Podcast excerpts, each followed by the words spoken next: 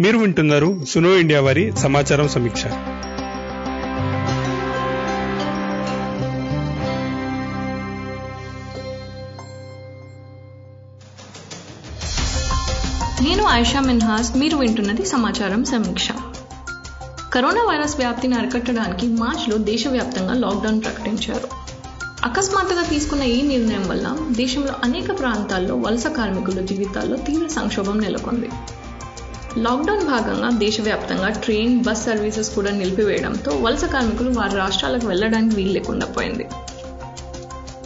తెలంగాణ ఇంకా ఆంధ్రప్రదేశ్లో కూడా కనీసం రాషన్ కొనుక్కునే డబ్బులు లేని వారు లక్షల మంది ఉన్నారు. కేంద్ర ప్రభుత్వం ఇంకా రాష్ట్ర ప్రభుత్వాలు వలస కార్మికుల కోసం కొన్ని సహాయక చర్యలను ప్రకటించినప్పటికీ వాటి అమల్లో లోటుపాట్ల వల్ల అవి ఇంకా అందరికీ అందలేదు.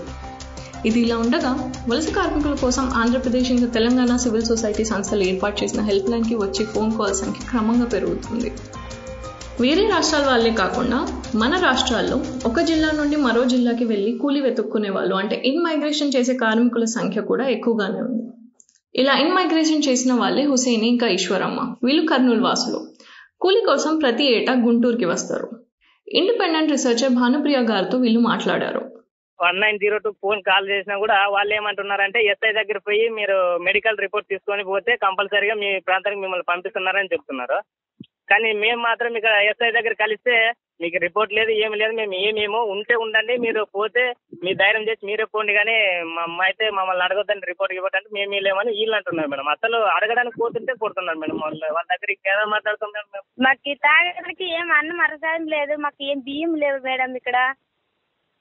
నిన్న అంత దూరం వెళ్తే చూస్తే మమ్మల్ని ఏమి తరిమేసి అక్కడ కొట్టారు రోడ్డు మీద? అందరి నుంచి పిల్లలు తీసుకొని మేము ఇక్కడ వచ్చాం. మా పిల్లల సంగతి మా సంగతి ఎవరు పట్టించుకోలేదు మేడం మాకు. ఇక్కడ ఉన్నారు కదా మేడం పిల్లల పరిస్థితి ఏమో అని మాకు ఇక్కడ అంతే బాధగా ఉంది మేడం. మాకు చిన్న చిన్న పిల్లలు బడికి వేసినాము బడి చూస్తే బంద్ పెట్టినారు. బడిలో అన్నం లేదు. పిల్లలు ఏం తింటారు అక్కడ? చిన్న చిన్న ముసలాయమ్మని పిల్లల్ని ఇడిచేసినాము బడి చదువుతారు.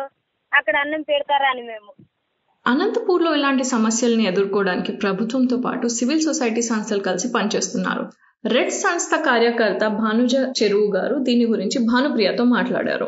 డిస్టిక్ అడ్మినిస్ట్రేషన్ కొంత ఇంట్రెస్ట్గా చేస్తున్న పని ఏంటంటే ఒక ఓన్లీ డిపార్ట్మెంట్లతోనే కోఆర్డినేషన్ కాకుండా సివిల్ సొసైటీ ఆర్గనైజేషన్స్ తర్వాత ఎన్జిఓస్ కొంత ఈ ఇష్యూ మీద కొంత సెన్సిటివ్గా పనిచేస్తున్న వాళ్ళతో ఒక గ్రూప్ ఫామ్ చేసి కలెక్టర్ గారు రివ్యూ చేస్తున్నారు. వీక్లీ ఏమవుతుంది ఫీల్డ్లో ఏమేమి ఇష్యూస్ వచ్చినాయి అని వాటితో పాటు ఏంటంటే దానికి సంబంధించిన కొన్ని సర్క్యులర్స్ కూడా పూర్తి స్థాయిలో చేసే సిచ్యువేషన్ కూడా ఉంది. ఒకటి ప్రతిరోజు కూడా ఈవినింగ్ నాలుగు గంటలకి డిస్ట్రిక్ట్ కోఆర్డినేషన్ కమిటీతో మీటింగ్ పెట్టి ఏమవుతుంది అనేది కూడా చెప్పడం జరుగుతుంది అనమాట దానివల్ల ఏంటంటే ఈ ఇక్కడ రేషను పప్పు ఇదంతా రేషన్ కార్డ్స్ చాలా మటుకు కొత్త ప్రభుత్వం వచ్చినాక కొన్ని తీసేస్తున్నారు దానివల్ల కొంత జినేన్ ఉన్న వాళ్ళు పోయినా ఇప్పుడు ఉగాది ఉగాదికి కొత్త కార్డ్స్ మళ్ళీ కూడా రివైజ్ చేసి ఇవ్వాలనేది ఒకటి ప్లాన్ ఉంది. అంత లోపలే లాక్డౌన్ అయింది. దానికోసమని వెంటనే ఎవరెవరైతే కా- రేషన్ కార్డ్స్ లేవో ఆ లిస్ట్ తీసుకొని వాళ్ళు అడిగితే ఒకటి మనకు twenty seven PR twenty seven అనే ఒక జియో నుండి దాన్ని ఏం చేశారు? ఇక్కడున్న ఎంఆర్ఓ తహసీల్దార్ గారు ఒకసారి వాళ్ళకి జే జేసీ గారికి రిక్వెస్ట్ పెడతారు. జేసీ గారికి రిక్వెస్ట్ పెడతారనమాట జేసీ గారికి రిక్వెస్ట్ పెట్టిన తర్వాత జేసీ గారు ఇమీడియట్లీ వాళ్ళకి పర్మిషన్ ఇచ్చేస్తారు. పర్మిషన్ ఇచ్చి వెంటనే వాళ్ళకు ఒక రేషన్ కార్డ్స్ ఏదైతే పప్పు బియ్యం ఇవ్వాలో దాని ప్రకారం వాళ్ళకు ఇన్మైగ్రేషన్ వాళ్ళకు కూడా ఇవ్వడం అనేది జరుగుతుంది ఇక్కడ. ఎంతమంది అన్న ఉన్నాయి ఇవ్వాలా? కొన్ని చోట్ల అయితే కొంచెము డోనర్స్ చాలా మంది ఇచ్చే వాళ్ళు ఉన్నారు ముందుకు వచ్చి ఇండివిజువల్ డోనర్స్ దానికి ఒక తాలూకా లెవెల్లో తహసీల్దార్ గారే నోడల్ ఆఫీసర్ అవుతారు ప్రతి మండల్లో. తహసీల్దార్ గారు ఇక్కడ కదిరిలో ఏం చేస్తున్నారంటే చాలా పెద్ద ఇది లక్ష పైన పాపులేషన్ ఉన్న దానివల్ల కొన్ని నెంబర్స్ ఇచ్చారు. ఆ ఫోన్ నెంబర్లు చేస్తే డోర్ డెలివరీ దాకా ఫుడ్ కూడా ఇస్తున్నారు కొంతమందికి. ఇంటికే వెళ్ళి వండి వండి పెట్టడం అనేది జరుగుతుంది. ఇది కేవలం హుసేని ఈశ్వరమ్మ అనంతపూర్ లేక కర్నూలు సమస్య కాదు. ఈ సమస్య తీవ్రత గురించి Rythu Swarajya Vedika Telangana state committee member Kiran మిశ్రాతో నీటి సమాచారం సమీక్ష చర్చ. హాయ్ కిరణ్ సమాచారం సమీక్షకు స్వాగతం. కిరణ్ ఒకవైపు వారు తమ స్వస్థలాలకు తిరిగి వెళ్ళలేక మరోవైపు ఇక్కడ పనులు ఆగిపోయి కూలీ జీతాలు లేక వలస కార్మికుల పరిస్థితి చాలా ఘోరంగా ఉంది. దేశవ్యాప్తంగా ఇప్పుడు వలస కార్మికులకు ఎదురవుతున్న సమస్యల గురి తీవ్రత గురించి కొద్దిగా వివరంగా చెప్తారా? ఇప్పుడు ఈ కరోనా వైరస్కి సంబంధించిన లాక్డౌన్ ప్రకటించడంలో ఒక రకంగా చే- చూడాలంటే ప్రభుత్వము పూర్తిగా వలస కార్మికుల గురించి మర్చిపోయిందేమో అని అనిపించింది. వాళ్ళు దాన్ని అమలు చేసిన చేసిన తీరు చూస్తే అందుకని ఒక ప్రిపేర్డ్నెస్ ఏదైతే ప్రభుత్వం వైపు నుంచి ఉండాలో ఇటువంటి పెద్ద స్టెప్ ఒకటి తీసుకునేటప్పుడు అది లేకపోవడం వలన కూడా చాలా పెద్ద ప్రభావం అనేది అయితే పడింది. మనందరం చూసాము నగరాల నుంచి లక్షల్లో కార్మికులు వాళ్ళ వాళ్ళ ఊళ్ళకి వెళ్ళడము. అది ఒక ఒక ఇరవై ముప్పై కిలోమీటర్లు కాదు వెయ్యి కిలోమీటర్లు కూడా నడుచుకుంటూ వెళ్ళిన మనం చూసాం ఢిల్లీ నుంచి బీహార్ దాకా వెళ్తున్న వాళ్ళు. అలాగే మొన్న చాలా విషాదకరమైన విషయం ఏంటంటే నాగ్పూర్ నుంచి మహారాష్ట్రలో తమిళనాడుకి నడుచుకుంటూ వెళ్తున్న వాళ్ళు మధ్యలో హైదరాబాద్లో ఆగినప్పుడు వాళ్ళలో ఒకళ్ళకి గుండెపోటు వచ్చి చనిపోవడం జరిగింది. అదే విధంగా చాలా చోట్ల మనము మధ్యప్రదేశ్లో కూడా విన్నాము ఒక ఆయన గుండెపోటు వచ్చి చనిపోయారు. అంటే ఒక చాలా ఒక తీవ్రమైన పరిస్థితి అయితే ఏర్పడింది. అంటే ఇక్కడ మేము హైదరాబాద్లో చూసినట్టయితే ఇక్కడ నుంచి కూడా చాలా మంది విశాఖపట్నం దాకా కూడా నడిచి వెళ్ళిపోయిన వాళ్ళు మాకు తెలిసిన ఆదివాసీలే ఆ, వెళ్ళిపోవడము మేము చూసాము. ఆ, వాళ్ళని ఆపడానికి కూడా ప్రయత్నించాము. అంటే మీరు ఇక్కడే ఉండండి మేము ఏదో విధంగా మీకు ఏర్పాట్లు చూస్తాము అని చెప్పాం కానీ మొదటి రెండు మూడు రోజుల్లో ఉన్న ఒక రకమైన వాతావరణం ఏదైతే ఉందో అంటే ప్రభుత్వము ఏమాత్రము వాళ్ళ కనీస అవసరాలు కూడా తీర్చలేదు అనే ఒక స్పష్టత వాళ్ళకి కనిపించింది కాబట్టి వాళ్ళు నడిచి వెళ్ళిపోయి ఏదో విధంగా మా ఇల్లు చేరుకుంటేనే బెటర్ అన్నట్టుగా వాళ్ళు వెళ్ళిపోవడం జరిగింది. కాబట్టి దీనికి అంటే ఒక రెండు మూడు ముఖ్యమైన విషయాలు జరిగాయి. కాబట్టి ఈ విధంగా కొత్త నిరాశ్రయులు కొత్త హోమ్లెస్ మంది లక్షలాది మంది తయారవడం అనేది మనం చూసాము. వాళ్ళు ఆ, ఈ కన్స్ట్రక్షన్ వర్క్ చేస్తున్న వాళ్ళు అవ్వచ్చు లేకపోతే ఇలా హోటల్లో పనిచేస్తున్న వాళ్ళు అవ్వచ్చు రకరకాల ఇన్ఫార్మల్ ఎకానమీ ఏదైతే అంటామో మనము అసంఘటిత కార్మికుల రంగంలో చాలా మంది ఈ విధంగా కొత్త హోమ్లెస్ పాపులేషన్ అనేది తయారైంది ఈ లాక్డౌన్ వలన. కాబట్టి చాలా పెద్ద ప్రభావం ఉందని చెప్పాలి. ఒరిస్సా ఛత్తీస్గఢ్ బీహార్ ఇలా చాలా రాష్ట్రాల నుండి వలస కార్మికులు మన రెండు తెలుగు రాష్ట్రాలకు వచ్చి కొన్ని లక్షల మంది పనిచేసుకుంటున్నారు. ప్రస్తుతం ఇక్కడ వాళ్ళ పరిస్థితి ఏంటి? ప్రభుత్వం ప్రకటించిన వెసులుబాటు ఇంకా సహాయక చర్యలు కార్మికులకు ఎంతవరకు అందుతున్నాయంటారు? అంటే ఒకటి ఏంటంటే మొట్టమొదట ఆ, ప్రకటించడంలోనే కొంత డిలే అనేది జరిగింది. వాస్తవానికి తెలంగాణ ప్రభుత్వం అయితే జియో నలభై ఐదు ఏదైతే ఉందో అది ఇరవై రెండో తేదీన రిలీజ్ చేసింది. కాబట్టి దేశంలో కొంత మొట్టమొదటి రాష్ట్రాల్లో ఒకటని చెప్పొచ్చు. అంటే ఒక ప్యాకేజ్గా రిలీజ్ చేయడం అనేది. తర్వాత వేరే రాష్ట్రాలు కూడా రిలీజ్ చేశాయి. అయితే ప్యాకేజీ అనౌన్స్ చేయడం ఒకటి వాళ్ళకి అందడం ఒకటి. మొదటి మూడు నాలుగు రోజుల్లో మేము చూసిన పరిస్థితి ఏంటంటే ఏ విధమైన సహాయం కూడా ప్రభుత్వం నుంచి అందకపోవడము. అనేది జరిగింది. అందుకనే ఒక చాలా తీవ్రమైన పరిస్థితి ఏర్పడడం వలన చాలా మంది నడుచుకుంటూ కూడా వెళ్ళిపోవడం మనం చూసాము. అయితే చాలా మంది మేము చూసింది ఏంటంటే మొత్తం ఫుట్పాత్ల మీద రైల్వే స్టేషన్ చుట్టూ రోడ్ల మీద వేలాది మంది వేలాది మంది రోడ్ల మీదే ఒక ఐదారు రోజులు గడపడం అనేది మనం చూసాము. ఆ తర్వాత ప్రభుత్వం ఏదైతే కొన్ని కొంత మద్దతు ప్రకటించిందో వాళ్ళకి రేషన్లు ఇవ్వడం కానీ వాళ్ళకి కొంత షెల్టర్లు ఎస్టాబ్లిష్ చేయడం కానీ వాళ్ళకి తిండి సరఫరా చేయడం కానీ ఇటువంటి ప్రయత్నాలు అనేవి మొదలయ్యాయి. కానీ మొదటి నాలుగైదు రోజులు చాలా దుర్భరంగా ఉండింది. ముఖ్యంగా దీంట్లో ఒక ప్రభావం ఏంటంటే అస్సలు ఏమాత్రము హెచ్చరిక వార్నింగ్ లేకుండా ట్రైన్లు బస్సులు అన్ని ఆపేయడం. సో దీనివల్ల ఏమైందంటే చాలా మంది వాళ్ళు ప్రయాణంలో ఉన్నప్పుడు కూడా మధ్యలో ఆగిపోవడం జరిగింది. అంటే వాళ్ళు బాంబే నుంచి ఒరిస్సాకు వెళ్తున్న వాళ్ళు సికింద్రాబాద్లో స్టక్ అయిపోవడము. నాగ్పూర్ నుంచి మెడ్రాస్కి వెళ్తున్న వాళ్ళు సికింద్రాబాద్లో స్టక్ అయిపోవడము. ఈ విధంగా అంటే మా- ఒకటి మాకు చాలా స్పష్టంగా అనిపించింది ఏంటంటే ప్రభుత్వం ఎక్కువ middle class upper middle class వాళ్ళ గురించి ఆలోచిస్తూ మొత్తం చర్యలు తీసుకున్నట్టు. ఒక ఫ్లైట్లు ఆపేసినప్పుడు మూడు నాలుగు రోజుల ముందరే ప్రకటించి ఫ్లైట్లు ఆగిపోతాయని చెప్పి ఆ కాబట్టి ఎక్కడెక్కడ వాళ్ళు ఫ్లైట్లు తీసుకుని ఉన్న వాళ్ళు ఆ వాళ్ళు మళ్ళీ వాళ్ళ ఫ్లైట్లు రీబుకింగ్ అయినా చేసుకుని వాళ్ళు చేరుకోవాల్సిన చోట చేరుకోవడానికి వెసులుబాటు అనేది కల్పించారు. కానీ ఈ రైళ్ళు బస్సులు ఆపేయడం మాత్రము మూడు నాలుగు గంటల నోటీస్ తోటి మాత్రం వాళ్ళు ఆపేయడం జరిగింది. కాబట్టి చాలా మంది ఇరుక్కుపోయారు. చాలా మంది ఇరుక్కుపోయారు. అంటే వాళ్ళ నగరం కాని నగరంలో చ- చోటు కాని చోట్లో వాళ్ళు ఇరుక్కుపోవడం అనేది జరిగింది. ఇప్పుడు ఆంధ్రప్రదేశ్ తెలంగాణ రాష్ట్రాల్లో అయితే ప్రభుత్వము వీళ్ళందరికీ కూడా సహాయం చేయడానికి పూనుకోవడం అయితే జరిగింది. ఇప్పుడు చాలా మంది షెల్టర్స్లో ఉన్నారు. అక్కడ కూడా పరిస్థితుల్లో కొంత ఇంకా చాలా మెరుగుపరచాల్సిన అవసరం అయితే ఉంది. కానీ కనీసం షెల్టర్స్ అయితే ఏర్పడ్డాయి. కానీ మేము చూస్తున్నది ఏంటంటే చాలా చోట్ల ఇంకా తిండి కోసము జస్ట్ పూట పూటకి తిండి కోసం వెతుక్కోవాల్సిన పరిస్థితి చాలా మందికి ఉంది. మేము ఒక హెల్ప్ లైన్ లాంటిది కూడా నడిపిస్తున్న సందర్భంలో చాలా మాకు ఫోన్ కాల్స్ రావడం జరుగుతుంది.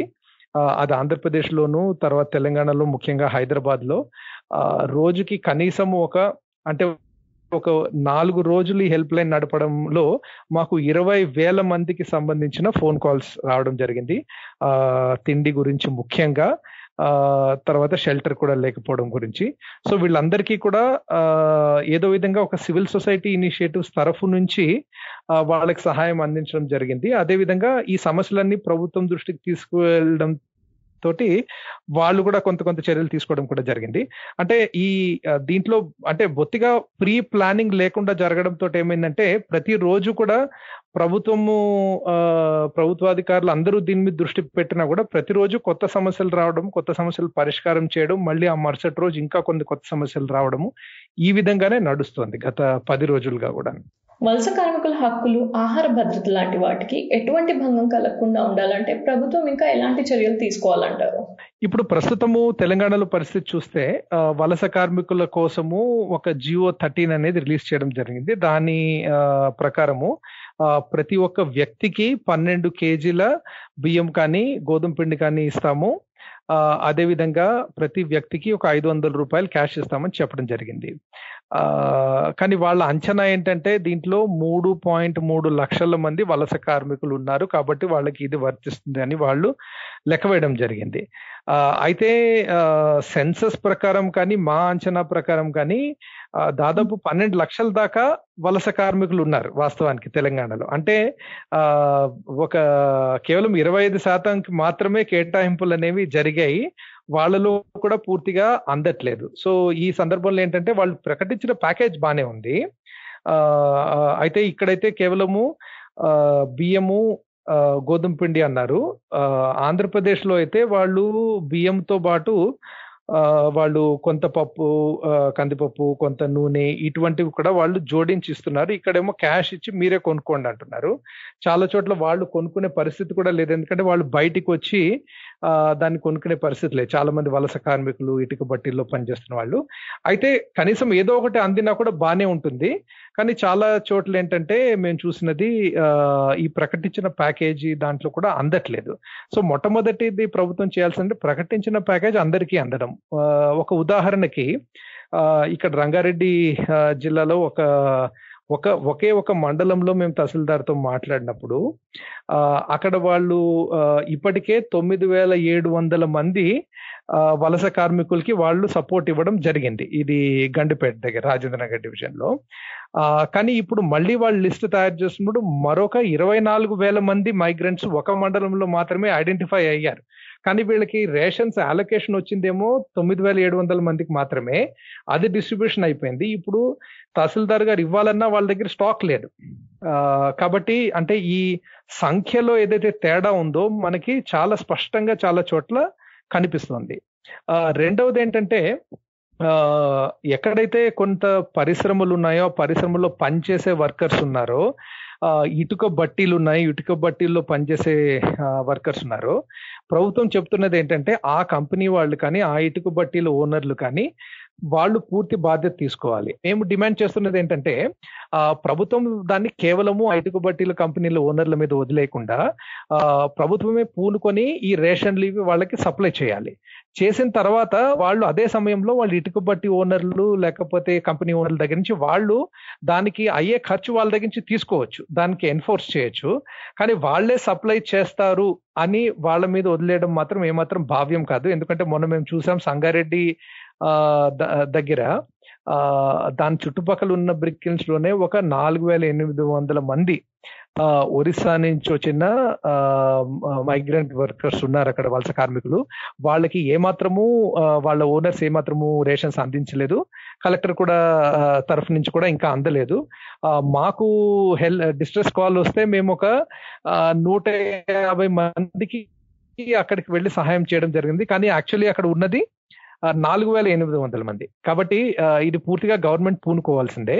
కాబట్టి ఇటువంటి ప్రైవేట్ సంస్థల కోసము ఏవైతే పనిచేస్తున్నారో వాళ్ళ బాధ్యత కూడా పూర్తిగా ప్రభుత్వమే తీసుకోవాలి. తర్వాత ఈ తహసీల్దార్ దగ్గర కూడా ఏదైతే స్టాక్ లేదో వాళ్ళ రేషన్ల దగ్గర వాటిల్ని వెంటనే స్టాక్ రిలీజ్ చేయాలి అందరికీ.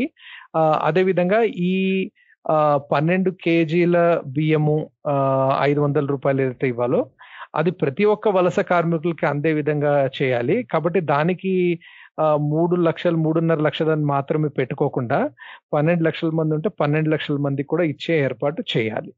మీరు ఇందాక అన్నట్లు మూడున్నర లక్షల మందే కాదు ఇంకా చాలా మంది వలస కార్మికులు ఉన్నారు. వాళ్ళందరినీ ప్రభుత్వం ఆదుకోవాలనే విషయం గురించి మీరు ప్రభుత్వానికి ఏమన్నా రిప్రజెంటేషన్ ఇచ్చారా? మేము గవర్నమెంట్కి రిప్రజెంటేషన్ ఇచ్చామండి. అంటే ఈ ఇండివిజువల్ కేసెస్ కూడా మేము గవర్నమెంట్ దృష్టికి తీసుకెళ్తున్నాం. ఇప్పుడు సంగారెడ్డి జిల్లాలో ఈ ఇటుక బట్టీల విషయం కానీ లేకపోతే ఇక్కడ గండిపేట దగ్గర ఉన్న ఇతర మైగ్రెంట్ వర్కర్స్ విషయం కానీ ఇవన్నీ తీసుకెళ్తున్నాము. అదేవిధంగా ఈరోజు ఒక ఇక్కడ సివిల్ సొసైటీ సంస్థల తరఫున ప్రజా సంఘాల తరఫున ఒక డెలిగేషన్గా వెళ్ళి చీఫ్ సెక్రటరీ గారిని కలవడం జరిగింది. అక్కడ ఉన్న స్టేట్ లెవెల్ అఫీషియల్స్ చాలా మంది చాలా, కలవడం జరిగింది. సమస్యలను మేము రిపీటెడ్గా ప్రభుత్వాల దృష్టికి తీసుకెళ్తున్నాము. అంటే ఒకటి ఏంటంటే మేము అప్రిషియేట్ చేస్తున్నది ప్రభుత్వ అధికారులు కూడా చాలా మంది ఒక తపనతో ఇదే ఫోకస్ తోటైతే పని చేస్తున్నారు. కాబట్టి ప్రభుత్వం కూడా పూనుకొని అంతవరకు సంతోషము. అయితే చాలా గ్యాప్స్ అనేవి మనకి క్లియర్ క్లియర్ కనిపిస్తున్నాయి. ఇప్పుడు నేను చెప్పిన ఎగ్జాంపుల్స్ లాగా ఇవి చాలా పెద్ద గ్యాప్స్ అంటే ఒక్కొక్క చోట ఒక వేలాది మంది ఆ, తిండి లేకుండా పోవడం అనేది చాలా పెద్ద విషయము. కాబట్టి ఆ, ఇంకా ఎక్కువ చర్యలు ప్రభుత్వం తీసుకోవాలి. ఫర్ ఎగ్జాంపుల్ ఇప్పుడు మన జిహెచ్ఎంసి పరిధిలో అన్నపూర్ణ క్యాంటీన్లు నడుపుతున్నారు. ఇప్పుడు మేము ఫస్ట్ మామూలుగా వాళ్ళు లంచ్ మాత్రమే సప్లై చేస్తారు ఐదు రూపాయలకి. అది మొదటి మూడు నాలుగు రోజులు అట్లాగే నడిచింది. తర్వాత మేము గట్టిగా పిటిషన్ పెట్టడం తోటి దాన్ని ఫ్రీ లంచ్ ఫ్రీ మీల్స్ చేశారు. అంతేకాకుండా లంచ్ డిన్నర్ రెండు ఇవ్వడం మొదలు పెట్టారు అంతవరకు బాగానే ఉంది. కానీ అన్నపూర్ణ క్యాంటీన్స్ వాళ్ళు సప్లై చేసే క్వాంటిటీస్ కానీ అంటే ఎంతమందికి వాళ్ళు ఒక సెంటర్లో భోజనం పెట్టగలరు. తర్వాత ఆ సెంటర్లు కూడా చాలా తక్కువే ఉండడం ఉంది ప్రస్తుతానికి. ఎందుకంటే చాలా చోట్ల మాకు ఎక్కడైతే కాల్స్ వస్తున్నాయో వాళ్ళకి భోజనం లేదని చెప్పి దగ్గరలో ఉన్న అన్నపూర్ణ క్యాంటీన్ కి వెళ్ళండి అని మేము చెప్తున్నాం కానీ కానీ మేము మ్యాప్లో చూస్తే అది ఐదు కిలోమీటర్ల దూరంలో ఉంది. అంటే అన్నపూర్ణ క్యాంటీన్ల సంఖ్య కూడా చాలా పెంచాల్సిన అవసరం ఉంది. సో ఇవన్నీ కొంచెము దృష్టి పెట్టి చేయాల్సిన అవసరం అయితే ప్రభుత్వం వైపు నుంచి ఉంది.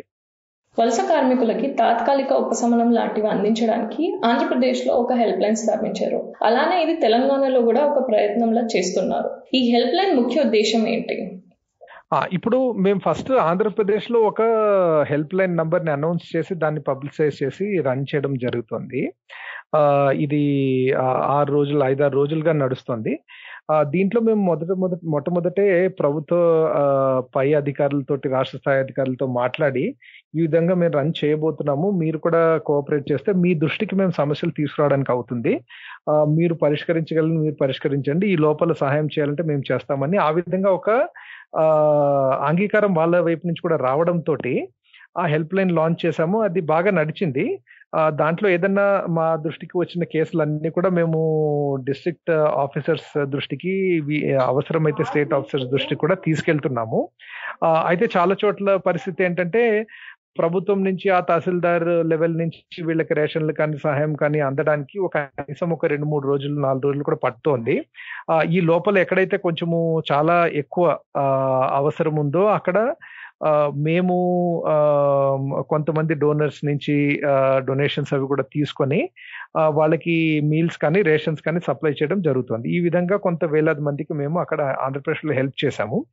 ఇక్కడ తెలంగాణలో పరిస్థితి ఏంటంటే గత పది రోజులుగా కూడా మేము ఫార్మల్గా హెల్ప్ లైన్ ప్రకటించకపోయినా ఇక్కడ ఉన్న మొత్తం నెట్వర్క్లో సామాజిక సంస్థలు అన్ని కూడా కలిసి రావడంతో మాకు హెల్ప్ లైన్ ప్రకటించకపోయినా ఆంధ్రప్రదేశ్ కంటే ఎక్కువ కాల్స్ మాకు వాస్తవానికి తెలంగాణలోనే వచ్చాయి. ముఖ్యంగా హైదరాబాద్ ప్రాంతం నుంచి. కాబట్టి ఈ రోజు నుంచి అంటే రేపు పొద్దున్న నుంచి మేము తెలంగాణలో కూడా ఒక రాష్ట్ర స్థాయి హెల్ప్ లైన్ మేము మొదలు పెడుతున్నాము. కాబట్టి జిల్లాల నుంచి కూడా అంటే ఇప్పటిదాకా చాలా ఫోకస్ అంతా హైదరాబాద్ నగర పరిసరాల్లో ఉన్న లేకపోతే నగర పరిధిలో ఉన్న వర్కర్స్ గురించి కానీ హోమ్లెస్ గురించి కానీ ఎక్కువ ఫోకస్ జరిగింది. మీడియా నుంచి తర్వాత సివిల్ సొసైటీ నుంచి ప్రభుత్వం నుంచి కూడా.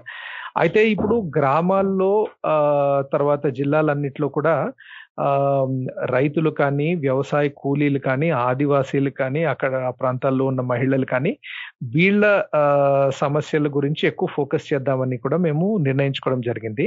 కాబట్టి ఇప్పుడు ఈ తెలంగాణలో హెల్ప్ లైన్ కానీ ఆంధ్రప్రదేశ్లో హెల్ప్ లైన్ కానీ మేము కేవలం కాల్స్ తీసుకొని తీసుకోవడమే కాకుండా ప్రతి జిల్లాలో కూడా అక్కడ లోకల్గా పనిచేసే సంస్థలు కానీ సంఘాలు కానీ ఎవరైతే కార్యకర్తలు ఉన్నారో వాళ్ళందరినీ కూడా ఒక టీమ్గా ఏర్పరచడం జరిగింది. కాబట్టి ఇప్పుడు ప్రతి జిల్లాలో మాకు కనీసం ఒక పది మంది టీం ఉంది తెలంగాణలో ఆంధ్రప్రదేశ్లో కూడా ఎక్కడ సహాయం అవసరం ఉందో ఎక్కడి నుంచి ఎవరైనా ఫోన్ చేసినప్పుడు కొంత వెళ్ళి వాళ్ళ దగ్గరికి వెళ్ళి చూడడము పరిస్థితి ఆ తర్వాత ఏ విధమైన సహాయం అందించాలో చూడడము అవసరమైతే ఎంఆర్ఓ వాళ్ళని తీసుకెళ్ళి మాట్లాడడము.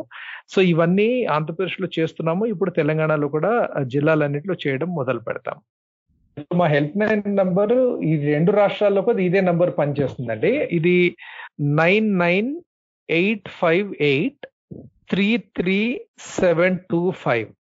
మళ్ళీ nine nine eight five eight three three seven two five. తొమ్మిది తొమ్మిది ఎనిమిది ఐదు ఎనిమిది మూడు మూడు ఏడు రెండు ఐదు. ఈ కరోనా వైరస్ లాక్డౌన్కి సంబంధించి ఎటువంటి ఇబ్బందులు ఎదురైనా కూడా దీనికి ఫోన్ చేయొచ్చు. ఇది కేవలం వలస కార్మికుల కోసమే కాదు ఆ స్థానిక రైతులు కానీ స్థానిక వ్యవసాయ కార్మికులు కానీ ఇతర అసంఘటిత కార్మికులు కానీ ఎవరికి ఏ సమస్య వచ్చినా కూడా ఈ హెల్ప్ లైన్ కాల్ చేయొచ్చు. వీలైనంత వరకు మేము పరిష్కారం చేయడం కానీ లేకపోతే ప్రభుత్వం దృష్టికి తీసుకెళ్ళి పరిష్కారం చేయించడానికి కానీ మేము ప్రయత్నిస్తాం. స్వతంత్ర మీడియాని ప్రోత్సహించండి. మీకు ఎపిసోడ్ నచ్చినట్టయితే మా వెబ్సైట్ స్నో ఇండియా డాట్ ఐఎన్లో సపోర్ట్ పేజ్లో మీకు తోచినంత మీరు కాంట్రిబ్యూట్ చేయండి. మీరు ఇప్పుడు సమాచారం సమీక్ష పాడ్కాస్ట్ని Apple podcast Google podcast Jio Saavn Spotify Gaana లేదా మరి ఏ ఇతర పాడ్కాస్ట్ ప్లాట్ఫామ్లోనైనా వినండి. మీరు మా వెబ్సైట్ స్నో ఇండియా డాట్ ఐఎన్లో కూడా అన్ని ఎపిసోడ్స్ వినొచ్చు.